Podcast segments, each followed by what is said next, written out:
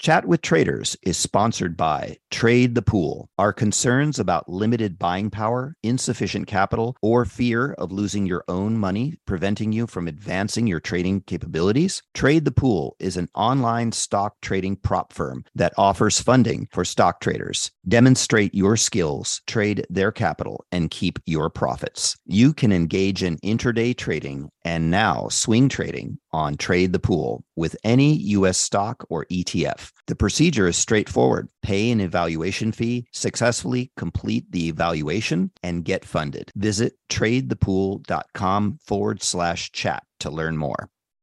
You've seen the headlines. Bonds are making a comeback. But if you've ever tried to invest in bonds, you know what a clunky, complicated, broken experience it can be. That's why at Public, they took fixed income and fixed it. Now you can find, evaluate, and buy thousands of bonds with an investing experience designed this century. Add fixed income to your portfolio with corporate, treasury, and municipal bonds. Go to public.com forward slash bonds podcast to get started. This podcast is sponsored by Public. Full disclosures can be found at public.com forward slash bonds. Markets, speculation, and risk. This is the Chat with Traders podcast, hosted by Aaron Fifield. Welcome. What's up? How you doing? Welcome to episode ninety-five, folks. I'm pleased you could be here, and let me briefly introduce my guest. Uh, then we'll jump right into the interview. So, this week I spoke with Nico, who asked me to keep his last name private, though he does go by at Inefficient M R K T on Twitter. Put simply, Nico is a day trader with a thirst for momentum.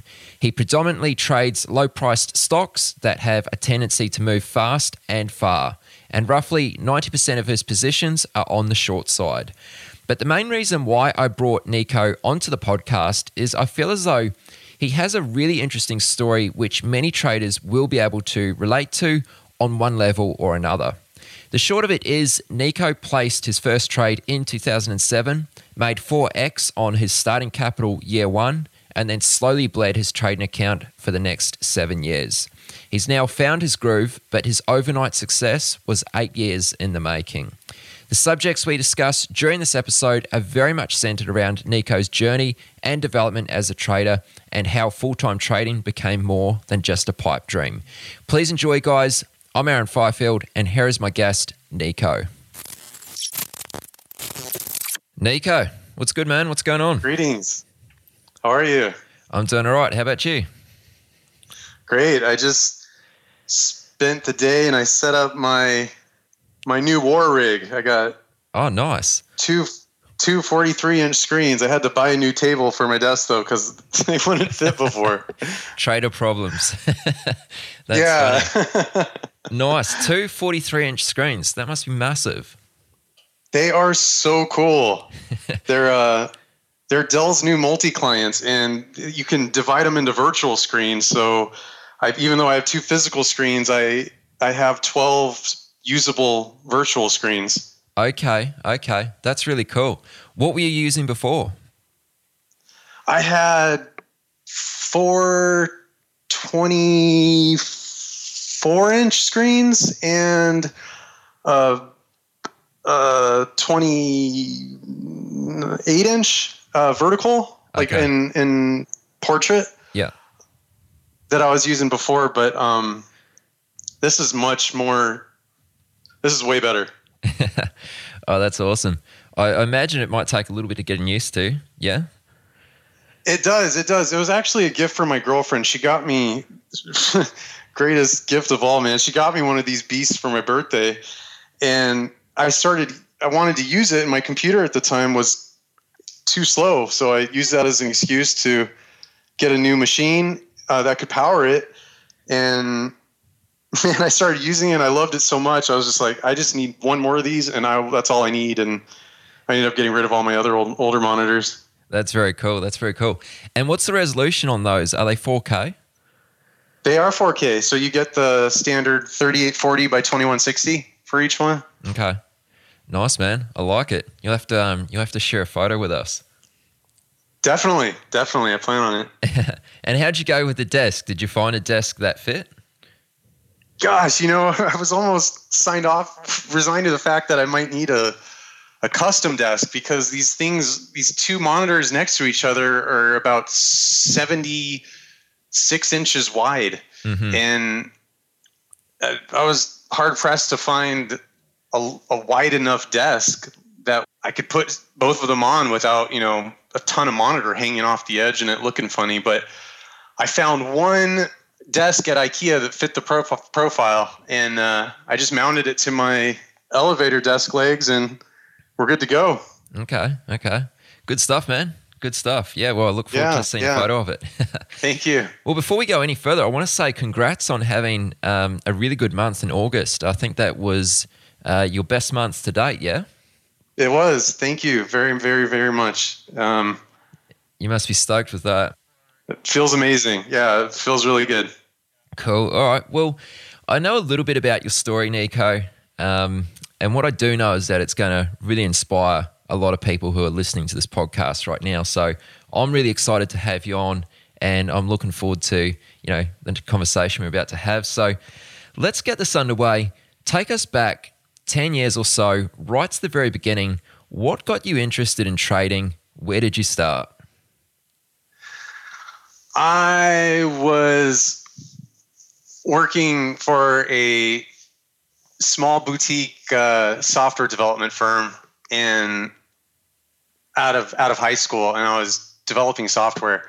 And the, the short story goes, I wanted to make more money, and the owner was reluctant to pay me more money because he held it over my head that I stopped going to, I dropped out of college, and I then had to decide whether I wanted to go back to school or go into business for myself. And I wasn't too fond of school at the time because it just, I wanted to take computer science classes and whatnot, but it just, they wanted me to take all these other classes, all these other courses I, I had a hard time taking. So I decided I didn't want to go back to school. So I went into business for myself, and I knew computers. I knew how to, to develop software. So I started building my own business from nothing. And um, one of the very first clients I had traded stocks, traded equities. And I'd never, I mean, I heard of the stock market before, but I never had much interest to the, to the degree that I would actually do something about it. Um, but to finally meet someone in my life that was familiar with it, uh, that was, that was a good starting point and gave me good exposure to it. And once I understood the kind of money that was, that could be made, that, that definitely held my attention. So how did you find out that this guy, uh, this client of yours traded stocks? Did it just come up in conversation, or how'd that come about? I eventually got comfortable enough to ask, hey, where's some of this money come from? And that was basically the answer. You know, to have someone that you see that's you respect and who's doing well for themselves, and to ask them where their money comes from, and that's the answer. That that was that was enough for me to finally start getting very interested in it and, and seeing what I could learn about it. Okay, so it was obviously quite clear to you that he was doing quite well. I mean, was there any hints that sort of gave it away? Was he a, a high-paying customer? I mean, what sort of gave it away that he was doing quite well? Yeah, I mean, I was definitely making more from having him as one client alone than I was working at my software company that I worked for for, you know, six or seven years. And he, he was just my very first client, and uh, I was... I knew I had to charge more than I was making at the software company, but it was a great situation for both of us, and I got compensated well, and I got to learn a little bit. But, you know, what I learned from him, it was very different than than what I was ever really interested in, in the sense that he would he would trade big cap, you know, large cap stocks, and, you know, he was interested in Dow Jones components and and whatnot. And I just, once I understood what volatility was and I could had a sense for it, you know, watching those stocks move one, two, or three percent in a day you know, three percent's a big move for for stocks for stocks like those. That wasn't very interesting to me. But when I when I found out about, you know, cheaper price stocks, that was, you know, wow, these things move ten, twenty, you know, fifty, one hundred percent in a day. That was much more interesting to me. Okay, so it's almost fair to say he was probably more of a, a longer term guy or a bit more of an investor, yeah? Definitely. Okay, cool. So walk us through your first year, like from when you became interested because of your client there until about one year on. So I think it was about one year before you actually placed your first trade with real money. What was going on inside of that year? I was trying to learn as much as I could, and I was also going from when I was a software developer, I was living paycheck to paycheck and I had no savings at all. So for me to try to start out in, with something in the market, I needed to, I had some, not only did I need to save money, but I had some spin, you know, I had all these habits that I had to get in check for living paycheck to paycheck. You know, once I started having some income, Um, decent income, I had to, at first I got excited and I was, you know, probably spending more than I should have. But after a while I was like, okay, you know, this is great having money, but I really need to save some money because it would be great to open up a trading, trading account at a brokerage. And that's kind of where that first, that, what that, that first twelve months was after I learned about the stock market, was me rearranging some habits and saving some money. And meanwhile, learning, I won't say as much as I could about the stock market, but definitely learning, learning some about the stock market and just kind of trying to be able to stand on my own two feet and get something going right from the start. But it took me a while, about, about a year. Okay. Okay. So I just want to pick up on something you said there. And I mean, it's a little bit off topic, but uh, you, you mentioned that you had to break some habits so that you weren't just going paycheck to paycheck. Now, yeah. you know, I know there are a lot of people who do this, and it's, it's kind of crazy to me to think that people do that, obviously, when they don't have to. What were some of the habits that you had to break? How did you break those habits so that you oh, weren't going paycheck to paycheck? Well, for years, I mean, for all the years I worked at the software company, I was paycheck to paycheck. So that means I was, whether I liked it or not, but I, I was programmed to spend my entire paycheck every month because that's all I needed, every every bit of it to survive, to pay rent, to buy food, you know, living on my own, to, you know, whatever. I was a lot younger, but, um, you know, I probably spent money on stuff I didn't need to spend it on. But all that, you know, that was a big habit for a long time, you know, seven years of, uh, of doing that. So once I finally got some, some decent income, here I was used to spending my entire paycheck. So after a few months, I, I think I was spending my new, my new, my new paycheck um, when I went into business for myself. Which, by the way, that wasn't an immediate thing. I, I made a decision I'm going to leave my software company, but I still worked there until I was able to get something going on the side and generate some, you know, a good chance of, of possible income on the side before I jumped ship, because I did have bills to pay, just like everyone else, you know, food and rent and whatnot. But eventually it was, it was fine, but I, yeah, the habits thing, it was just, I was programmed to, to spend money, and I was, it took me a while to realize, hey, you know, just because I'm, you're making more money, you know, don't, you don't need to spend it all every month. Like save, save some and see what happens, you know, especially if you want to, you know, dabble in the stock market, gotta, gotta have some money to play with. It's gotta come from somewhere. Absolutely. And I think like when you, when you go into business for yourself, obviously you don't kind of have that, that same sense of security as you do as a full-time job, no, where you know you've got another paycheck not. coming next month. Um, and when you're out on your own, it's kind of like you don't know, don't necessarily know uh, where your next client is coming from, or where your next, um, uh, you know, when you're next going to send out your next invoice or whatever. So that, that is the truth, man. Mm. Complete truth. Yeah, yeah. I mean, I went about it much the same way because I used to run a graphic and web design business, which I kind of built up while I was running a, while I was doing my full-time job. Oh, nice. That's the best way for anyone that wants to do their own thing, work for themselves, go into business for themselves. Please, I mean, do not quit your job and just do it. I mean, if you, I mean, I, I definitely think I'm of the opinion, at least for me, it's much better to keep getting your, your paycheck from your, your regular job and try and get something started on the side. Start, see if you can get something to stand up on its own while you still have a job and you still have that paycheck you can rely on before you cut loose, because uh, it makes it so much easier, at least psychologically. For me, it did. And I mean, that can even tie in neatly with trading too. So uh, there's, there's many overlaps there. So do you recall your first trade? Like, how did that go? What were the emotions like when you, you know, put on that position? What was it like? Yeah, my first trade was in early two thousand seven, and I bought some stock in Apple at the time, and I don't know what my time horizon was, how long I was planning to hold it, but I think I ended up selling it later the same day for maybe one hundred dollars, and I just thought that was the greatest thing ever. I just thought that was the easiest one hundred dollars I'd ever made, and that I'll, I'll never forget it. And even though it was only one hundred dollars, man, it, it stuck with me this whole time, and that's uh, that was that was my first taste of it. Even though it was just Apple in a, in a in a big cap stock, a large cap, you know, it was uh, just getting paid that much without, you know, I couldn't even call it work.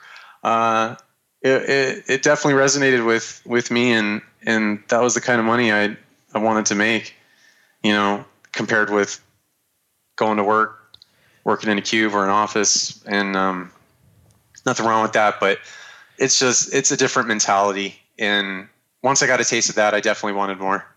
Yeah, I feel that for sure. And I think that's, uh, you know, a lot of people who are attracted to this, I mean, that's kind of what goes through their mind as well when they first come into trading. Absolutely. So, I mean, during that first year, what were some of the things you were learning about, you know, about the stock market? What were you reading? Uh, where were you getting your information from? Yeah, so back then I was using a charting platform called Telechart, and Telechart's by a company called Warden Brothers. I guess they've been around forever. Apparently, they've they had stock chart programs since before Windows. You could get uh, stock charts in their in DOS. They had a DOS program for stock charts and whatnot. But um, anyways, I was using their their Windows program and started using that in two thousand seven. And it had a built-in chat window that I just I've always been into chat. I used to when I was a kid. I used to chat on I R C when I was younger in high school and whatnot. And I've just always been a, big into chatting and whatnot, and um, to have a, a chat room with a bunch of investors and traders, man, I thought that was the coolest thing ever. And you know, I got to see what people typed, and you know, who knew, who knew what, and that type of thing, and and that got my gears turning in all different sorts of directions. And it was really good for me to uh, learn about other people, what they were doing. That helped clue me in. I was definitely Uh, directed towards, self-directed towards technical analysis. I love the idea of looking at a stock chart and just going, okay, I know, you know, do I want to buy this, sell this, or not touch it at all? And that appealed to me a lot, a lot more than the fundamental side. The fundamental side was very, man, it seemed like so much work. That seemed like going, having a regular job all over again, because it seemed like you can just pour all these hours and hours and hours and hours of, of research. You know, maybe you study something for days, weeks, maybe even months. I don't know, you know, just one stock or a handful of stocks, and you get to know them intimately and you understand their business.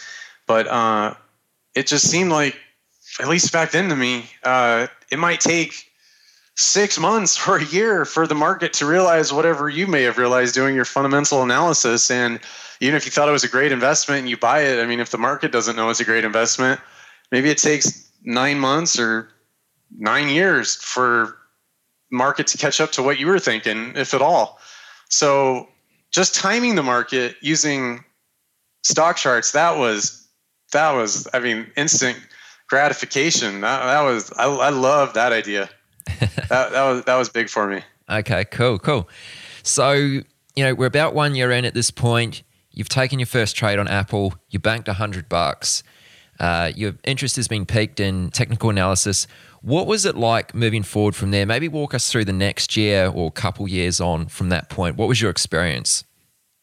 Okay, so for the basically my first year since I placed my first trade, for the next twelve months after that, I was attracted to low price stocks, and I didn't even know what shorting was at the time.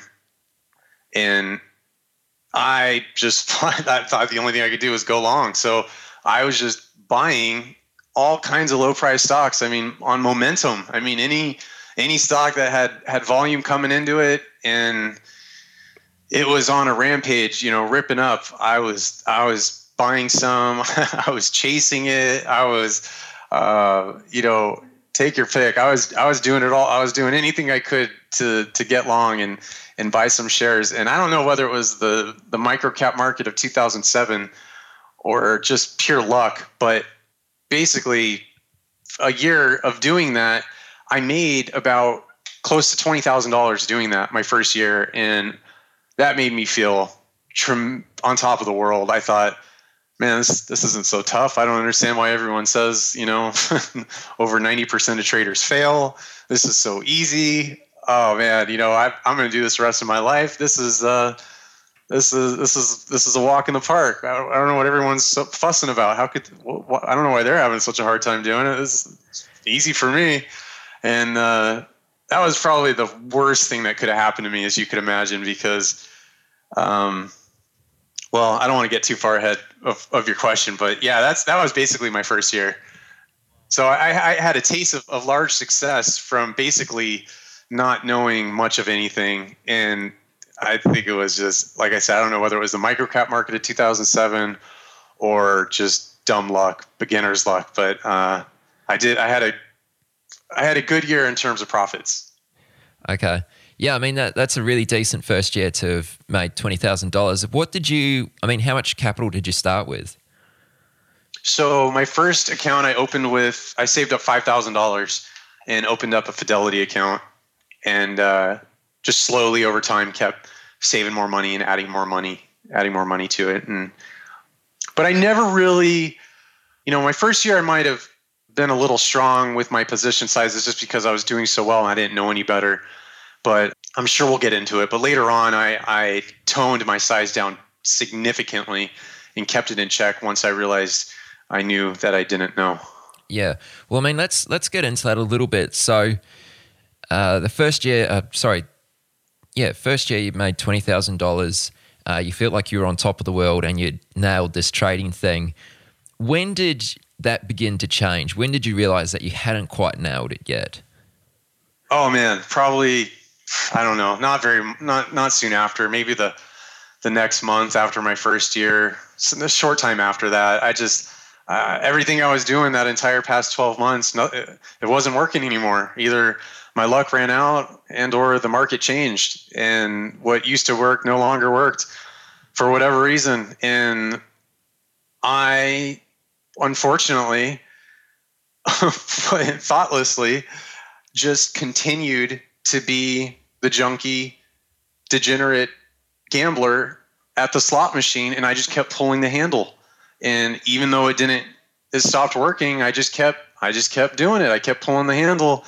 And I'd say the next twelve months after that, I had I had lost all of that all of that profit that I made the first twelve months, and I was just kind of left scratching my head the entire you know the entire way, going, I don't understand why this isn't working. You know, maybe it's going to start working soon. It must start working soon because man, I know it definitely worked that first twelve months, and I'm not doing anything differently.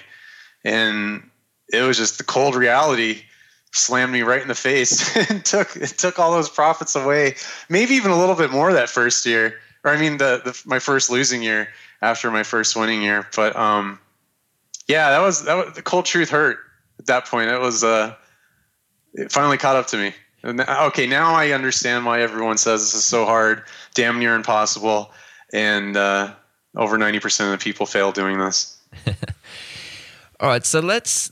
Let's just um, bring listeners up to speed and put things into perspective here. So from what I understand, it was the next uh, eight years that followed from there where you pretty much uh, had losing year after losing year after losing year. Is that right? That's right. Yeah, seven years um, to be exact. And it was for those seven years at the end of every year, I was in the red. Okay. So and again, it's just... Yeah, go ahead.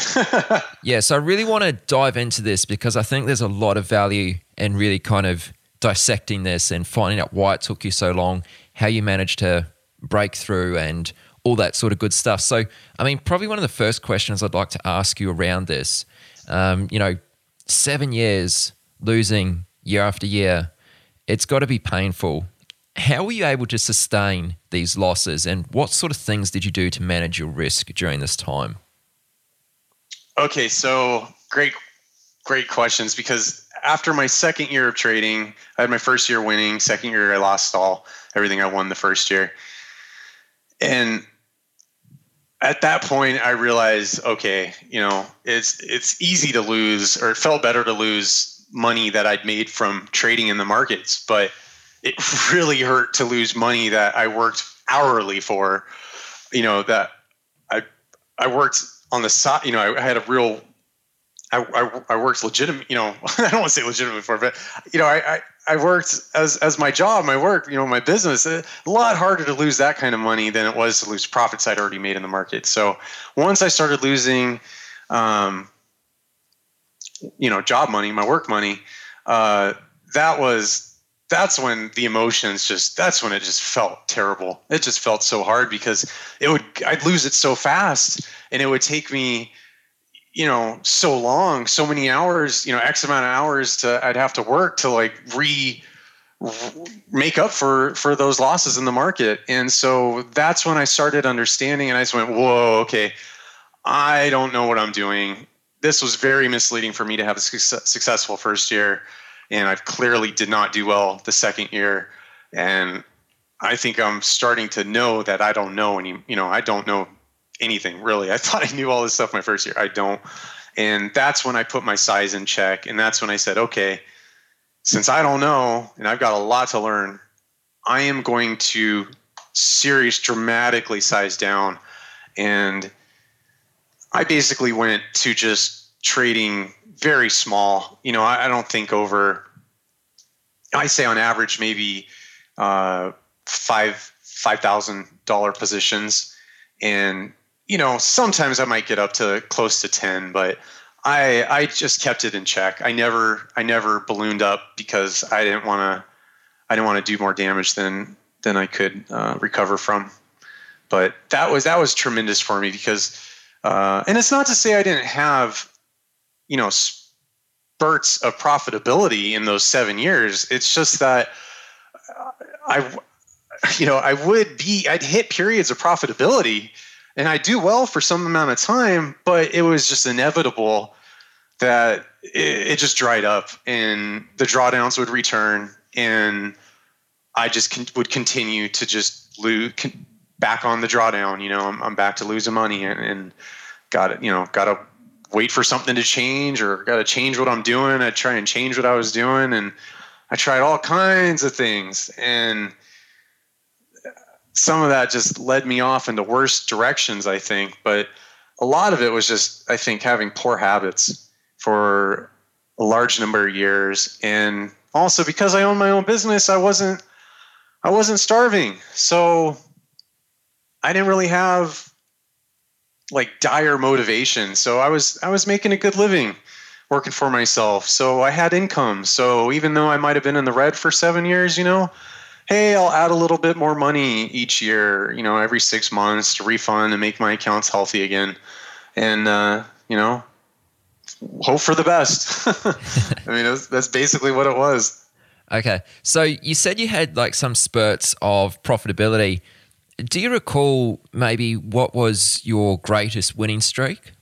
Like, were you profitable for, say, three months in a row or anything like that? Or yeah, maybe maybe nothing that that good. Maybe more like I was, you know, I'd hit maybe a three weeks where I do really well, and then it was, you know, it was always it was always man, it was always three steps forward and five steps back. Anytime I hit some X steps forward, I was taking more than X steps backwards. Uh, it was just a matter of time in those seven years. It was just really hard. Okay. And how frequently were you trading during this period, just sort of on average? Were you trading, you know, five day trades each day, or was it something, you know, a couple yeah, trades so, a week? Yeah, so a couple years into it, I'm, I don't really know, but at some point, maybe if I was if I was to guess, I'd say maybe um, three years into it, um, maybe a little less, two and a half years. I don't know, somewhere around there. I uh, I, I I kept funding my accounts, and and I'd have I probably had one account at that time, and I got over twenty-five thousand. So I was getting a taste of day traders margin and um, the ability to fly in and out as frequently as I wanted to with as much as I wanted to, and not being shackled by the pattern day trader rule. So that that was really good. But um, you know, in in hindsight, even though I had over twenty-five thousand in the account, I almost wish like I didn't, because I probably would have saved a lot of time and money had I had had I been under the pattern day trader rule. Probably would have been more of a service to me than a disservice. You know, I think a lot of people see it as a disservice, and it is. But I mean, I mean, the reason it exists is to quote protect people, uh, at least the people that were as degenerate gambling had degenerate gambling habits like I did. You know, I think that's why the pattern day trader rule to, to protect us from losing all our all our money so quickly, at least. So, so how were you affected by the pattern day trader rule uh, when your account was under twenty-five grand uh, in the beginning? Yeah, so so when I break under twenty-five thousand, it was like, okay, now I'm now I'm shackled, right? I, I, I'm I'm I'm shackled by the pattern day trader rule. So then I would just do my best to either trade my way back above it. Even if I did, it was, I was always nervous because I was so damn close to it. Or I'd go, all right, I'll just throw in another five grand and uh, you know, boost me up above it, so I don't have to keep being so paranoid about it that I'm going to break it and get get below it again and, and lose my all my freedoms of flying in and out of stuff as I please. Yeah. Okay, so it was kind of like that twenty-five thousand dollars point was like a psychological level Completely. For you in some ways. Oh man, I, I, I think I still have nightmares about it, even though it's not really a problem for me anymore. I just, just an old nightmare that won't leave me alone.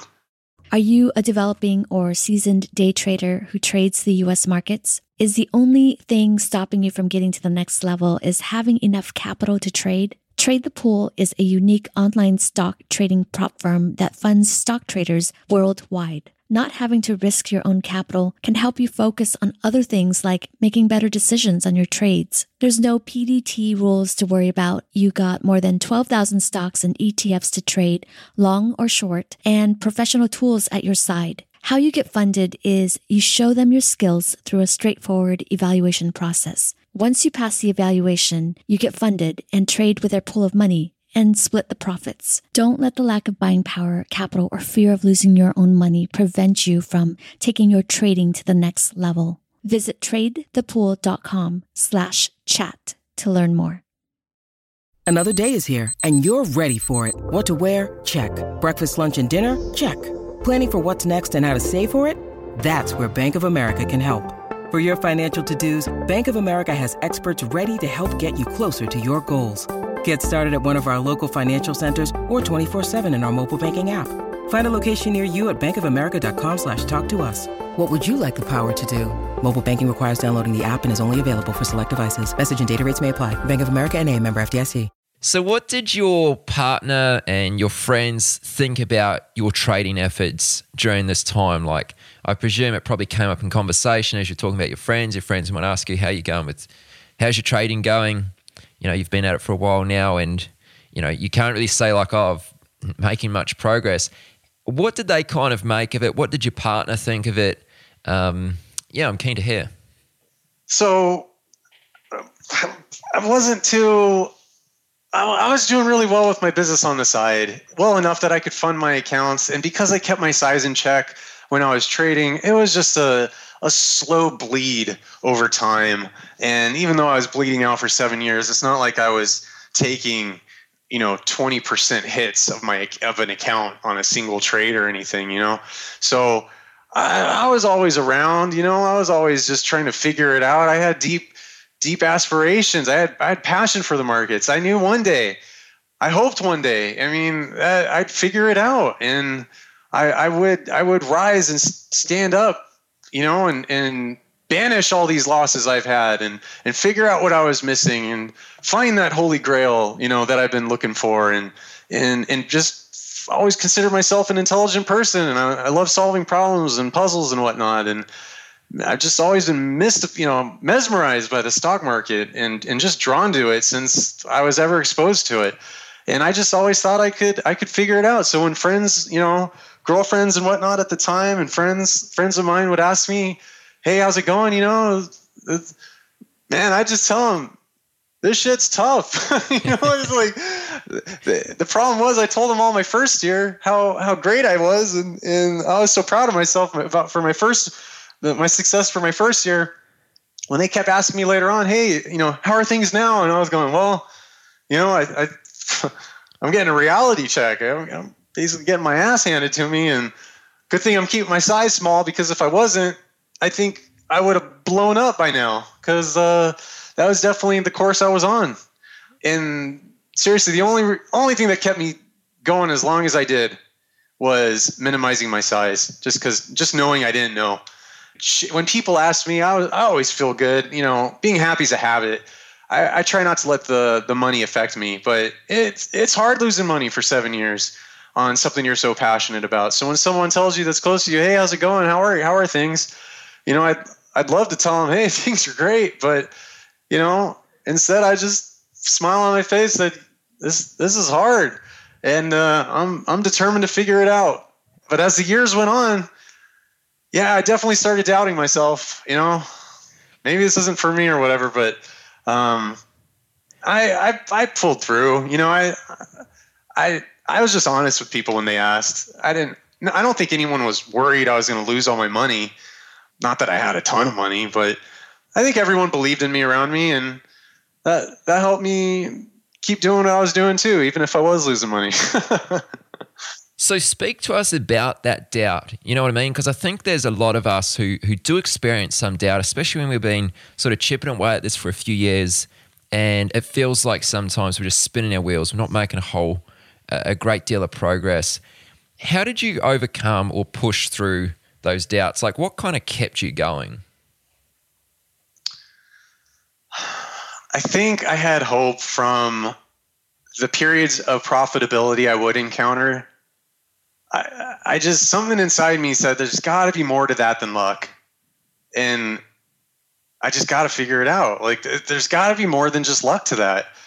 And it, I mean, if it was just luck, then fine. You know, why am I even doing this? Because I'm proving that if it was luck alone, I'm, I'm losing money more than I'm making money. So, but uh, I think that's what, that's what, even though I'd encounter those doubts, that's what held me together. It was my, you know, determination, perseverance, if you will. But uh, just, I was, I was just convinced it had to be more than luck. It, you know, poker is a game of, of, of skill and luck. It's got, it's got both factors. And I definitely today think that now more than ever about the stock market.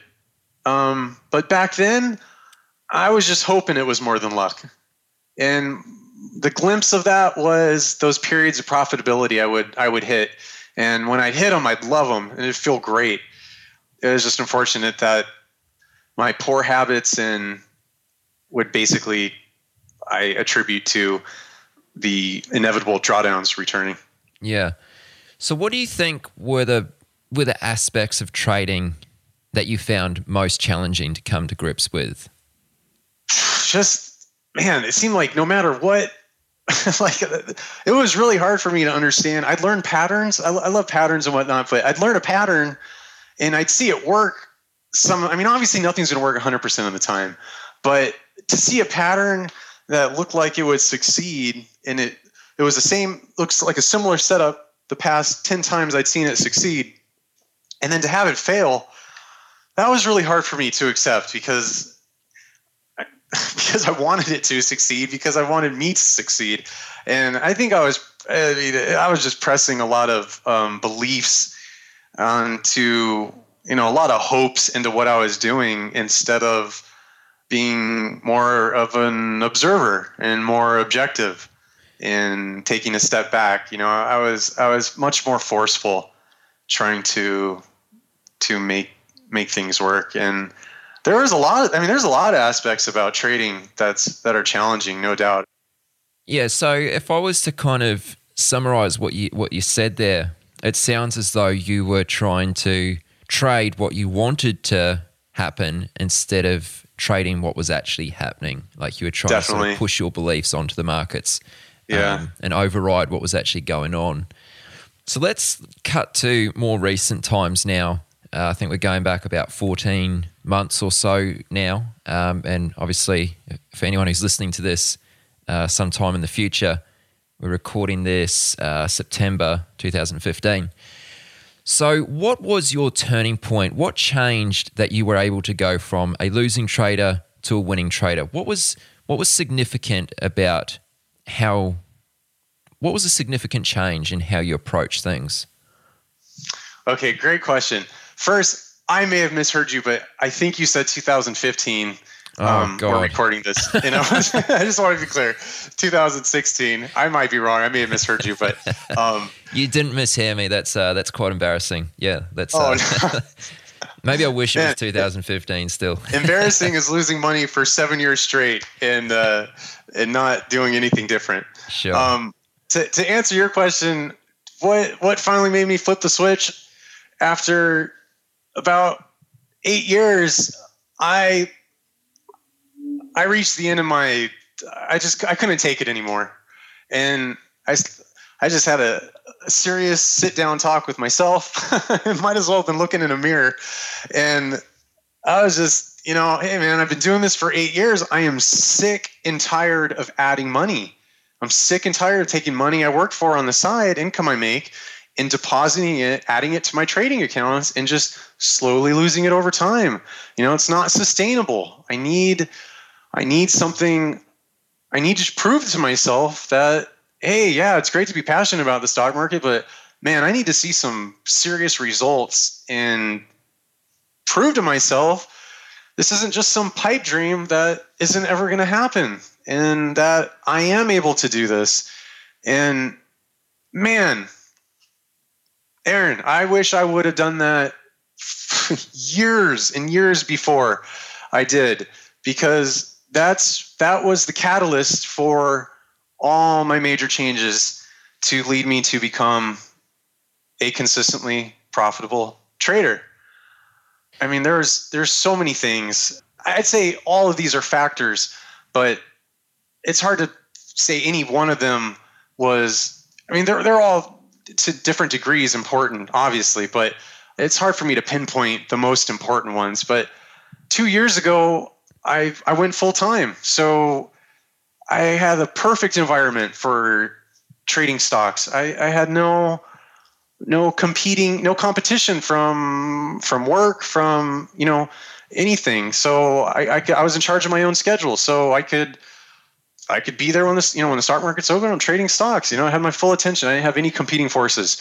That was major. So all those other eight years, I was trading part time, trading at work, trading when I shouldn't have been trading, and it hardly ever worked out well, unless I got lucky. But um, so going full time two years ago was a big deal. Uh, not only that, this is surprising though, but I've always been actually a really private person. And I've never really been on social media. I've never had a Facebook account. I still don't. I've never had a MySpace account. I've never had uh, LinkedIn or Instagram or Snapchat, or I don't know, all the crazy kids and what they use today. I don't do any of that stuff. And so all those eight years I was trading, I was trading alone. And I was by myself. And I had basically no one to compare myself to. And that created an environment for me to just float around and go nowhere, or even a little south, because I lost money for, for so long.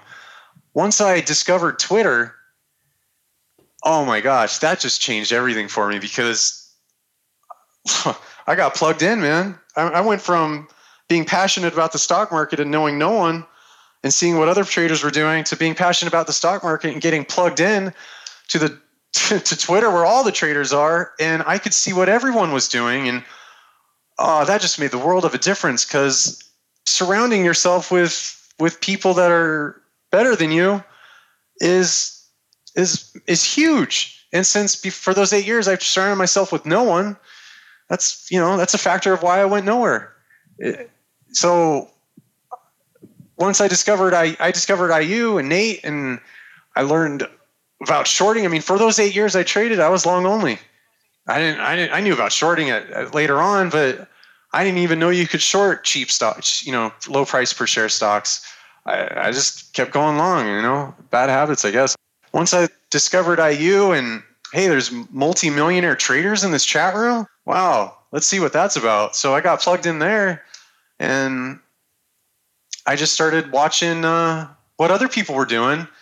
Between I U and Twitter, man, that just really gave me the social connection to other traders where I could I could thrive because uh, I'm I'm a competitive person myself in a good way, and I think competition brings out the best in some people and the worst in others. But for me, I think it brings out the best in me, and I don't know why I went eight years trying without any competition. But once I was able to surround great people around me, then I then I was able to start asking myself, hey, you know, these guys are humans just like you. You know, what what are they? Why why can't you do what they're doing? Not that I'm a multimillionaire trader, but you know, they're consistently profitable. Why can't you know? Why am I not consistently profitable? Like, it's not like, you know, it's not like I have worse luck than them. I mean, we're all getting the same luck in the market. Like, what? It's the skills. Like, what are they doing that I'm not doing, or what are they not doing that I am doing? And and that was that was a big factor also. Okay, so I mean, there were a few things which had a big impact on on your own trading. So, you know, they were your working environment. You went full time into this, so you weren't competing uh, with your day to day job. You kind of reached a snapping point, and you had a, a big mind shift, and getting plugged in with other traders, like meeting others who were doing what you wanted to be doing and were better at it. So. Uh, no, that's that's really cool. Now, I do want to ask you, how did you prepare to go full-time trading? Uh, did you have a significant amount of savings? Uh, did you cut down on how much work you were actually doing, or did you just straight up close the doors one day? How did you actually prepare to go full-time trading? So I actually still own my business. I just am not trying to grow it like I used to try and grow it. It is big enough that I am comfortable and I can choose my own schedule, and I decided I no longer want to work on site. You know, I want to work from home. And so I just do my own thing at home on my own hours, and that gives me the ability to trade as I please. And that, that, that was a big deal. Um, so yeah, I, have, I do have savings. I do. It's, it's, that definitely helped also making the switch, but, um, just, just being in charge of my own thing. I mean, that's really, it's, it's tough to beat that kind of freedom. And I feel very fortunate to, to have it. I really do. Let's move on a little bit. Let's talk about how you're actually trading today. Let's, let's dig into your actual methodology. Um, so, you know, how are you trading today? What is your approach if you had to uh, define it for us? So I love shorting. I'd say I'm ninety percent a short seller, I think. I'd say, I'd guess about ten percent of my trades are longs, maybe less.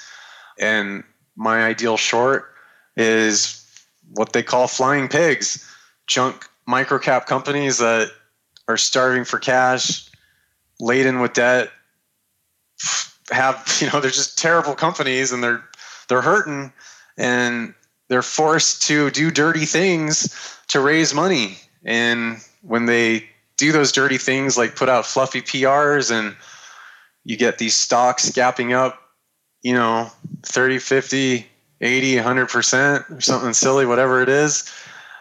Um, I'm highly interested. Those are, those are great things. Good, good opportunities there.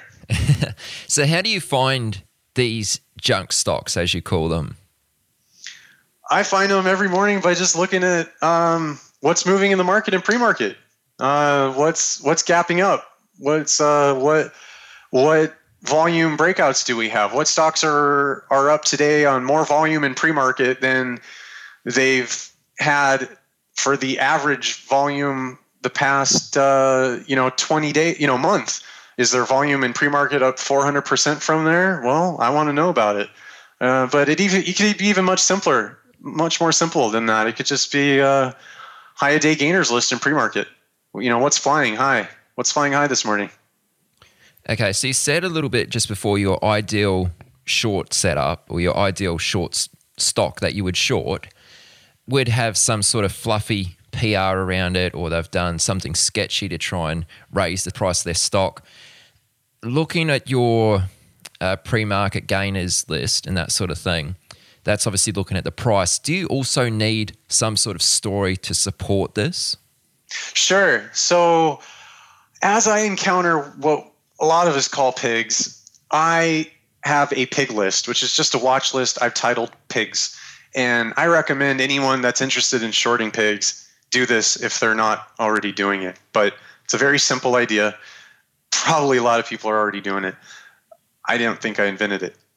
When I encounter a pig, I add it to the list. And over time, my pig list grows. Right now, I think I'm up to, I have maybe a little more than two hundred pigs in my list. And this makes future, when they run in the future, you know, former runner. So as they tend to pop up, a lot of traders know how they traded in the past. I always have my pig list up, sorted by net percent change on the day. And as something starts flying, if it's a pig, if it's on my pig list, I already know I'm interested in shorting it. I don't have any homework to do. I don't need to go looking at the S E C filings to see what's going on. Although, you know, I might look up at the headline to see, okay, well, why is it moving? You know, why is it? I definitely want to know why it's moving today. Is it up? Is there? Is there? Is it up on nothing? Is it just up because traders are just buying it up? You know, it's just chasing it up because it's low float. Or is there some kind of fluffy P R? Is there, you know, is there some kind of, or is there an S E C filing? You know, what's the reason it's up? And and try and understand why it's up. And but as long as it's on the pig list, I know I'm interested in shorting it. Once they start moving again, it's just a question of when and at what price. Okay, well, that's the next question I want to ask you is when do you actually go short? So obviously you're, you're identifying these stocks pre-market, which are significantly above the close of the prior day. At what point are you looking for a short opportunity to actually enter? Yeah, so, I mean, ideally, I'd probably be waiting for the backside, you know, for it to go as high as it's going, and then for it to, if it's going to fade off, fade off, or if it's going to snap V WAP or crack or whatever it's doing, um, high-a-day rejection, stuff off the high, whatever it is, and then just get in there, because that's typically much safer water to jump into for the short seller. Um, but it's not to say I don't like a thrill, although that might be ideal. I tend to start shorting on the front side, which isn't, which is definitely a lot harder than shorting the backside of the move. You know, you're basically stepping in front of a train, and you wish for, you don't just wish for the best, but you you try and identify where you think it might top, or at least that's what I'm doing. And uh, I'm just trying to read the chart and see read the chart, the volume, see how it's responding to V WAP, and make a make an educated guess. Okay, so like you said, I mean, it could. Some people might interpret this as stand in front of a train. Oh, um, definitely, momentum is dangerous if you're a short seller. So how do you manage your risk in that case? Because I imagine, you know, if you if you time this wrong, you could be very wrong very quickly. How do you right. go about managing your risk? So part of the, you know, the it kind of goes back to that similar answer from how did I lose money for seven years straight and just st- was still alive to, to keep being in the stock market. And it's, for me, it's controlling my size. I don't. Um, I'm not a. I'm not a gunslinging cowboy. I don't. I don't size up. I'm not. I'm not throwing size around like a lot of other traders do. And I'm not saying that's bad that they do that. It's just for me, I still have a lot to learn about the about trading, and I'm always going to be learning about trading. But I still have a lot to learn, in the sense that although I've learned incredible amounts more than I used to, enough that I feel comfortable, you know, I can step in front of on the short side or on, on front side and get short. Um, I'm keeping my size controlled so that if something rips against me and goes, you know, just ridiculous, uh, parabolic or something, you know, I'm not sitting in there with my entire account sweating bullets now, because I'm definitely not trying to put myself in very, very bad situations like I used to do. And I'm much more aware of that.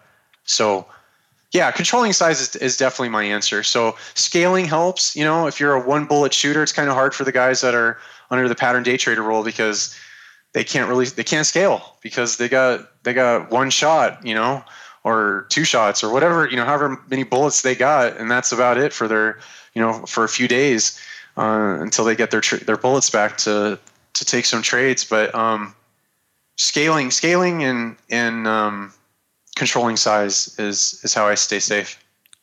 Okay. And on any given trade or, or short opportunity that you've identified, how many times are you willing to be wrong before you let it go and just move on? Like if you get in and, you know, let's say you have a stop uh, higher up that gets hit, taken out, uh, you're out of the market. Do you attempt to go short again X number of times before you just leave that alone? Yeah, I used to not do that. I used to, I try it once, maybe twice. And then if I hit, you know, if I, if it got to my risk level, I just took my loss. And then it seemed like inevitably it would finally do what I wanted it to. And I was just watching it, not participating. And I'd go, man, should have taken it again. But um, some stocks are very, very, very difficult. I'm sure a lot of traders have the same thoughts. You know, you have an idea on it and you, you, you take it and it didn't work. You take your loss. And then you could try that. And some of these stocks, I swear they're doing it just to mess with you. And you might try it, you know, four, eight, twelve, fifteen, you know, fifteen times. And you're just exhausted taking small losses on it. But, you know, then you get easier ones that they just crack and you, you just get in there and you just hold on for the fade and you get paid. There's all kinds of different animals in, in these charts. And there's so many different types of plays too. It's just a lot of patterns and, and a lot of opportunities to make use of. Mm, mm. Okay. So just slightly changing the subject, you know, looking at your Twitter feed, it's clear to see you're massive on documenting your trades. I don't know if you've always been this way, but what exactly do you do? Like, what do you go through and how do you document your trades? Sure. Um, so when I finally reached the end of my rope and was like, I need to see some results in my trading because I've just been losing money for so long. Part of that was I realized that, you know, you can't improve what you don't measure. And I think some people will argue, you know, well, your account balance is what is the metric. That's how, that's how you measure.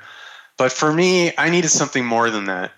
And I started tracking my P and L. And to not be that degenerate gambler who's just pulling the handle on the slot machine time after time after time again, even though it stops work, you know, even though it's not working, I wanted to start tracking my journey and see what I could learn from it. And it seemed to me from some of the books I read that, you know, tracking your equity or your P and L curve is a, is a good metric of, of how you're, how you're performing. So I thought, wow, that's interesting. I haven't done that for eight years. Maybe I should start now. You know, I'm trying to make big changes to make this trading thing work. I should start doing that. So I got a Twitter account and I said, all right, man, you know, everything, you know, whatever I trade today, I'm going to put it on Twitter for the world to see. And it's not really so much for those people, for everyone to see. It was for, it was for me. It was for my own benefit to help me stop being a degenerate gambler in that sense, and to be more responsible and to hold myself accountable for my trading decisions each and every day. And that helped me get a handle on my overtrading. That helped me get a handle on my be, being impatient. That helped me get a handle on becoming consistent. It it helped. I, I there's a lot of people that don't believe in posting P and L. I'm pretty certain I'm outvoted. A lot of people don't think it's a good thing for the trader to do that. Me personally, I so firmly believe for me that it was a factor, and I even think to say a large factor, in helping me go from being a losing trader to a, a consistently profitable trader, because it, the amount of accountability and response, feeling of responsibility that it provided me, thinking that all these other traders were looking over my shoulder. Not that they were, not that I had all these followers or anything. I mean, I didn't have any followers when I first started doing it. But again, I, I was doing it for me, not for other people. Um, it just, man, it changed something in my head. And I started making much better decisions when I, that was definitely a factor to me, making much, much better trading decisions. Kept me from being reckless, because I was, I was very easy to be reckless for a lot of years. I could, you know, I could go from zero to reckless extremely quickly. And I don't do that anymore at all. I try not to. Yeah, I like what you're saying there, because when you do post, uh, you know, your P and L, uh, and when you are, uh, not so much that, when you do have that accountability, I mean, it's very easy to lie to yourself. As much as you don't want to do it, it's very easy to do. But when you've actually got, like as you described it, there's someone looking over your shoulder, um, you know, that accountability and actually having to lie to someone else is is very difficult. Well, for most Definitely. people anyway. But um, I just want to throw in there actually, um, you know, measuring your P and L I think is probably quite effective when you're at least a profitable trader. Uh, when you're not a profitable trader up until that point, it can be quite difficult to measure your success in terms of P and L. And uh, Futures Trader seventy-one, who was on episode eighty-two, uh, has a really good bit about um, how other ways to measure your success or your progress, I should say, um, besides your P and Ls. So if anyone wants to hear more about that, chatwithtraders.com forward slash 82.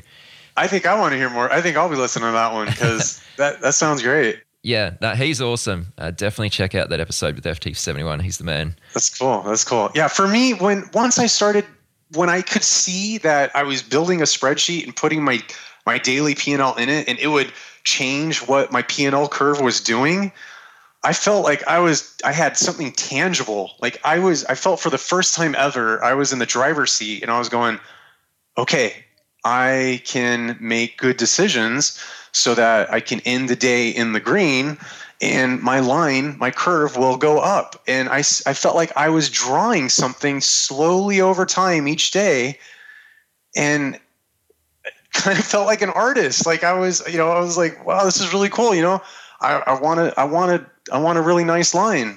And it helped me making my decisions when I was trading and going, before I took a trade, I go, you know what, is this really a good trade to take? Is this just a substandard trade I should be skipping?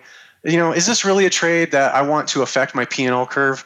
Because if it's if it's not, I don't need to be I don't need to be trading it. I'll just wait for a better setup. And and that was that was a big deal for me. I really like how you framed that, as in, is this a trade I want to be affecting my P and L or my equity curve? I think that's that's a really good way of looking at it. That's cool. So just to wrap this up here, what suggestions do you have for traders who are just starting out today? If there was just maybe one or two things you could share with them, you've already shared a ton of great insight, but just to wind things down, one or two things to take away, what would you suggest to them? I, we just we just got done saying it, but you can't improve what you don't measure. And for me, that was that was creating a, a P and L curve and tracking my, my daily P and L, along with some other stats that I've in, I've included also. But um, the, the other trader you mentioned had some good ideas you said about for beginner traders or struggling traders for tracking uh, and measuring, you know, some kind of metrics that they're using. Whatever it is, ha- take a scientific approach and measure what you're doing. Please, if you're not, it, it's I really think it can help you gain insight into what you're doing and why you're doing it. That was a big deal for me. Another thing is habits. Uh, I, I'm I'm a firm believer in, you know, good trading is synonymous with good habits. And when you have bad habits, I had bad habits for eight years. And it, it was very hard for me to unlearn those habits and create better, good habits. And if you're just starting out, it's it's great because you can start out from not having bad habits and you can develop good habits habits from the get-go. Um, but if you've been struggling a while, identify what you're what you're struggling on. You know, are you over trading? Are you impatient? Are you just gambling? You know, are you just? Are, we all have the same problems. It's just identify what you're doing wrong, and and you know what. They often, you know, it's very common to say a, wink's, a, a, a chain is as strong as its weakest link. Find your weakest link and focus on it. You know, pick on yourself. You know, what what can you do to become a stronger person and a stronger trader? And lastly, I traded in solitary, you know, by myself for for eight years. I'm a competitive person. If you are too, surround yourself with with great traders. Surround yourself with traders that are are similar to you or a little better and like-minded. You know, um, I have I have. trading buddies I trade with, you know, T W B fifty-two, shout out to him, Fortrade, shout out to him. Those guys, we're like-minded people and we, we trade the same things. And we, you know, if you're out there hunting, if you're, if you're just one wolf hunting for food, you're, you're not going to eat like you are if you're out there hunting with more, more wolves or another wolf, or, or you have a team of wolves or a pack of wolves that are that are like-minded and are and are are looking to feed on the same thing. So, you know, connect with other people. See see what find people that are like you and uh, see what you guys can do. You know, it's it's the Boy Scout system. You know, I I used to be a Boy Scout. I don't remember what it is, but have their back. You know, and they'll have your back. And and keep you keep try and keep each other out of out of trouble. And just do your best and always learn, man. Good stuff. Good stuff. Nico, where is the best place listeners can go to find out more about you? Right now, it would probably just be, I, I, I always, I guess, my Twitter. So at uh, inefficient, inefficient M R K T. And that's my Twitter handle. Um, I think I'm going to start a blog, though, because over the past fourteen months, I've had a tremendous amount of people ask me for my spreadsheet that I created where I track my stats and my da- daily P and L and my P and L curve. And I think I'm actually going to be releasing it very, very shortly into the wild for everyone to use because um, I know a lot of people use TraderView. I think it might be called. I think it's free. Anyways, I don't know much about it, but um, if there's a lot to be said for for just whatever it is. If you're using TraderView, great. If you don't want to pay for a service like that, I got a spreadsheet you can use. If you like what I'm doing, you could modify the spreadsheet however you please. And, um, you know, I'd love to just, I've gotten an extreme amount of support from a lot of people for what I've been doing for the past fourteen months. And I just want to say thank you guys. And, and hey, if, if you're not consistently profitable, I'd love to help you as much as I can. Send me a message. Very good. So at Inefficient M K T on Twitter, that's it, right? I think, yeah, I think it's M R K T. M R K T. Okay. Market without the vowels. There you go. Cool. All right, man. Well, I'll put a link to that in the show notes. And um, probably if anyone wants to get uh, that spreadsheet that you're going to be releasing very soon, probably the best thing to do is follow you on Twitter because I'm sure you'll put the word out then when it's available. Yeah? Perfect. Absolutely. Cool. Well, Nico, I just want to say thanks a lot for coming on the podcast, man. I appreciate it. Aaron, thanks for having me. I'm honored. I appreciate it. You've reached the end of this episode of Chat with Traders, but rest assured there are more episodes loaded with real market insight and zero hype on the way soon. So to stay updated with each great new release, subscribe to the podcast in iTunes, and we'd love it if you'd leave a rating and review. We'll catch you next time on Chat with Traders.